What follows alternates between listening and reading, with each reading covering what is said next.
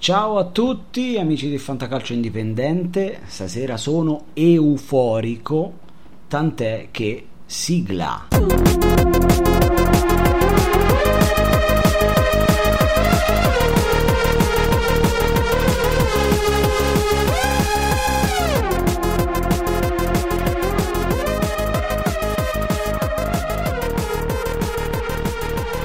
Eh sì, eh sì, abbiamo deciso di lanciarla alla cazzo, stile quei due sul server, eh,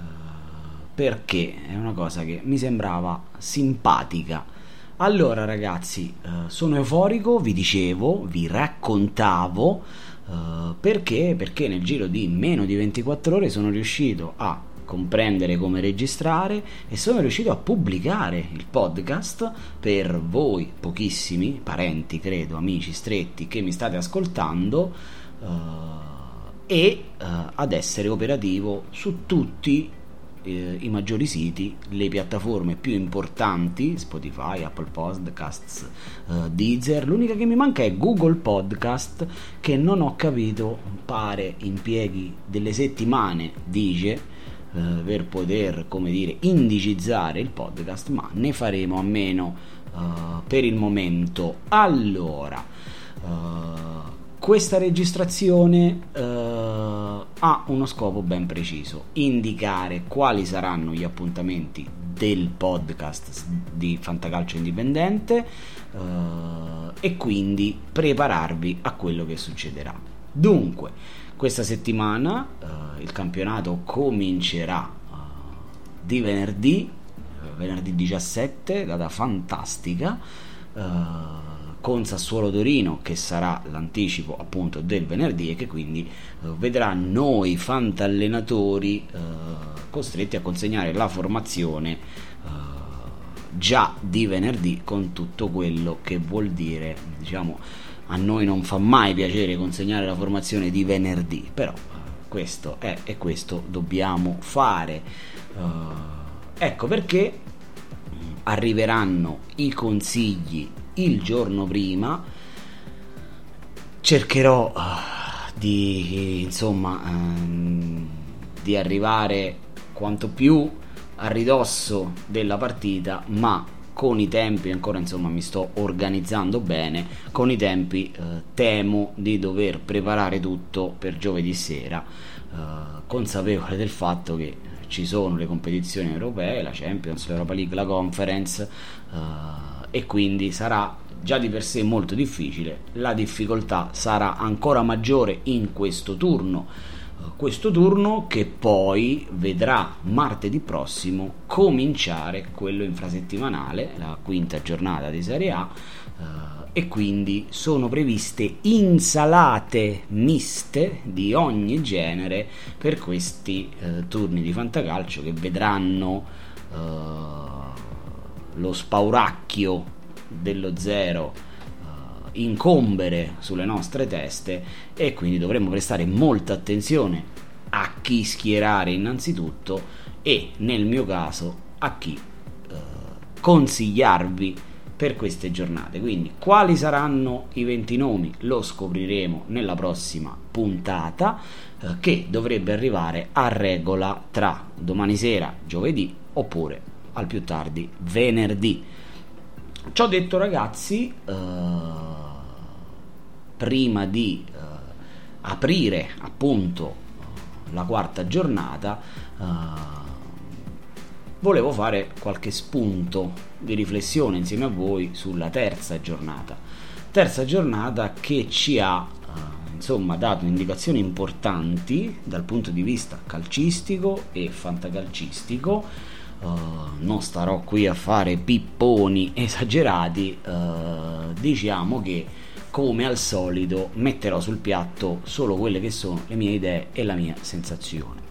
Uh, innanzitutto, come ho scritto anche sul blog uh, www.ilfantacalcioindipendente.it che vi consiglio ogni tanto di leggere, uh, ci sono state due figure che mi hanno molto impressionato nel corso del, dello scorso turno di campionato. si tratta di due allenatori il primo è italiano e il secondo è Dionisi, Fiorentina e Sassuolo. Perché dico questo? Uh, dico questo perché uh, Italiano che uh, già aveva fatto un miracolo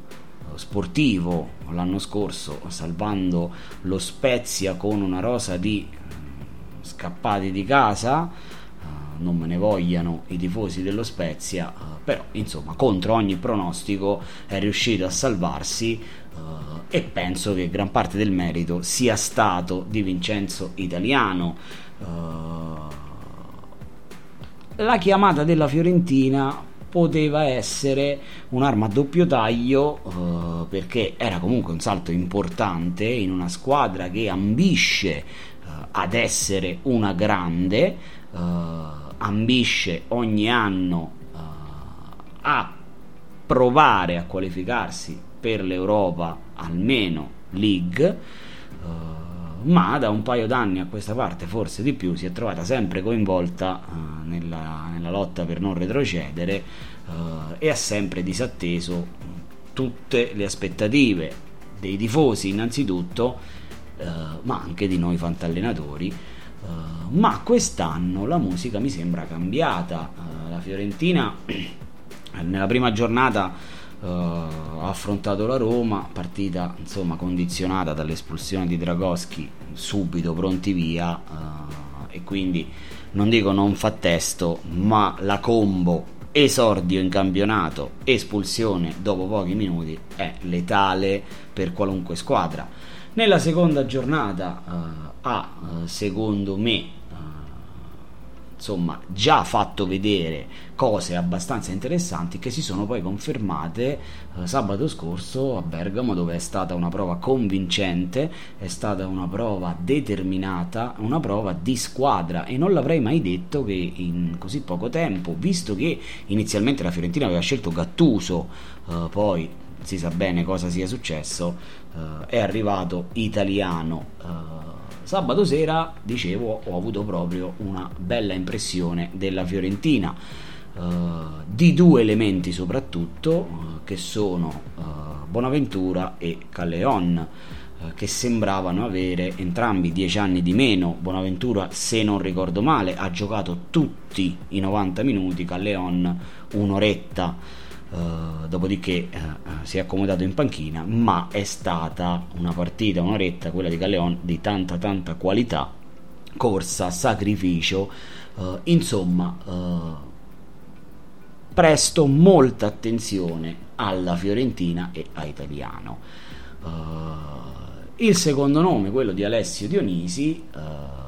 me lo sono tenuto per secondo solo perché ha perso quindi tutti poi hanno elogiato la Roma, eh, i titoli di giornale sono andati a Murigno, le 400 panchine, la vittoria al novantesimo, la corsa eh, verso i suoi giocatori, insomma tutte queste perle che Murigno ci ha regalato e, alle quali ci ha abituato nel corso degli anni eh, si sono tutte verificate eh, nella 400esima partita, quindi meritava anche la millesima, non la quattrocentesima. Esattamente, vi chiedo scusa, la millesima, non la quattrocentesima, quindi bagno di folla, tifosi in festa, è stato mi pare celebrato uh, anche con una cena dalla squadra, insomma c'era tutto il romanzo necessario affinché i giornali parlassero della Roma, uh, di una Roma che insomma punteggio pieno dopo tre giornate entusiasmo alle stelle, era giusto così. Ma io, uh, insomma, uh, ho preferito parlare di Dionisi perché esordiente in Serie A, allenatore giovanissimo uh, e ha fatto una signora partita. il Sassuolo, secondo me, meritava almeno di portare via un punticino. ha giocato di squadra, ha giocato bene, a tratti secondo me meglio della Roma ha pagato um, un po' insomma qualche disattenzione, leggerezza, inadeguatezza forse difensiva, uh, ma ha fatto una partita sontuosa che per un esordiente al cospetto di Mourinho per me è tanta tanta roba, uh, se l'è giocata senza paura, uomo su uomo e tra parentesi l'aveva anche ripresa dopo il gol del Sharawi eh, con una meraviglia assoluta di Scamacca, un gol che mi ha ricordato il Batistuta dei tempi d'oro della Fiorentina, peccato che il VAR gliel'abbia cancellato. Uh, quindi uh, sappiate che uh, de- delle riflessioni che farò e sulle quali baserò quelle che sono le valutazioni per scegliere i nomi da darvi, peserà tanto quello che ho avuto modo di vedere nel corso della giornata scorsa. Uh, piccola parentesi, abbiamo già avuto i primi due esoneri, uh, hanno mandato a casa semplici il Cagliari e si è affidato al buon Walter Mazzarri, quindi è tornato un altro vecchietto, quest'anno è una rimpatriata fantastica, eh, Sarri, Spalletti, Murigno, mancava Mazzarri e tutto sommato è giusto che ci sia, dispiace per uh, Semplici, persona insomma serissima, uh, ma uh, si sa, il calcio di oggi, l'allenatore è il mestiere più difficile forse del mondo e quindi eh, si sa che eh, c'è poca pazienza, specie nelle piazze che devono cercare di salvarsi quanto prima. Dal punto di vista fantacalcistico non dovrebbe cambiare nulla perché 3-5-2 eh, giocava semplici e 3-5-2 dovrebbe giocare Mazzarri. Vedremo, forse ci sarà qualche giocatore che verrà rivitalizzato da Mazzarri, ma questo lo vedremo. Il secondo esonero riguarda Di Francesco che per me è un fenomeno inspiegabile uh, ed è uh, un qualcosa che uh, faccio fatica veramente a comprendere come un allenatore che non tantissimo tempo fa eliminava il Barcellona con la Roma ribaltandolo dopo aver perso malamente all'andata come sia possibile che si sia perso è riuscito praticamente a trasformare in merda tutto quello che ha toccato da dopo Roma, esonero Sampdoria, esonero Cagliari ed ora col Verona probabilmente, poverino mi dispiace, ma uh, hanno capito che forse, forse uh, non si sarebbe andati lontano perché credo che Eusebio debba lavorare un po' su se stesso e ritrovarsi prima di accettare un'altra panchina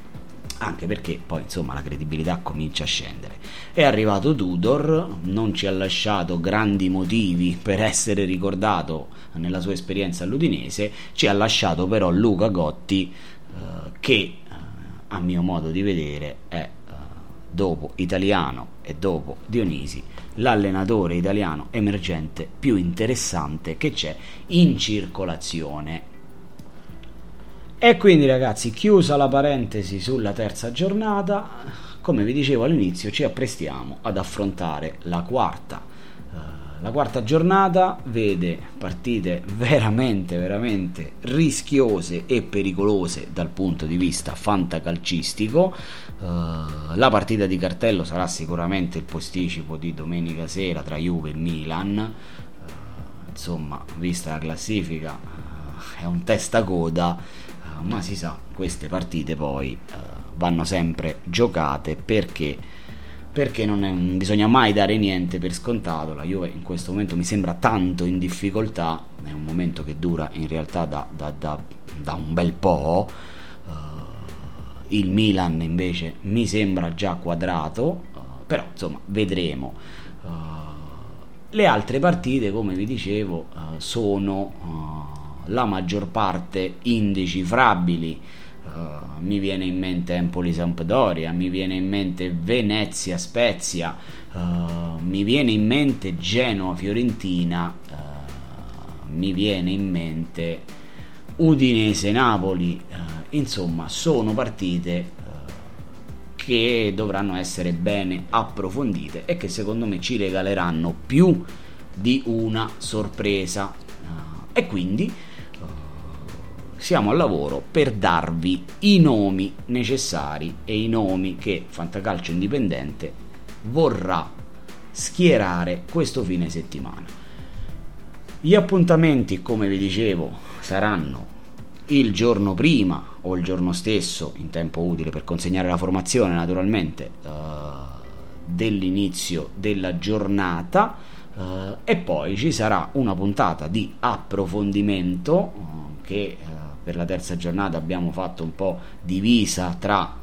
la registrazione precedente e questa che cercherà di analizzare un po' quello che è stato innanzitutto l'esito dei consigli e speriamo di riuscire a beccare qualcosa di buono come è capitata uh, come è capitato la settimana scorsa uh,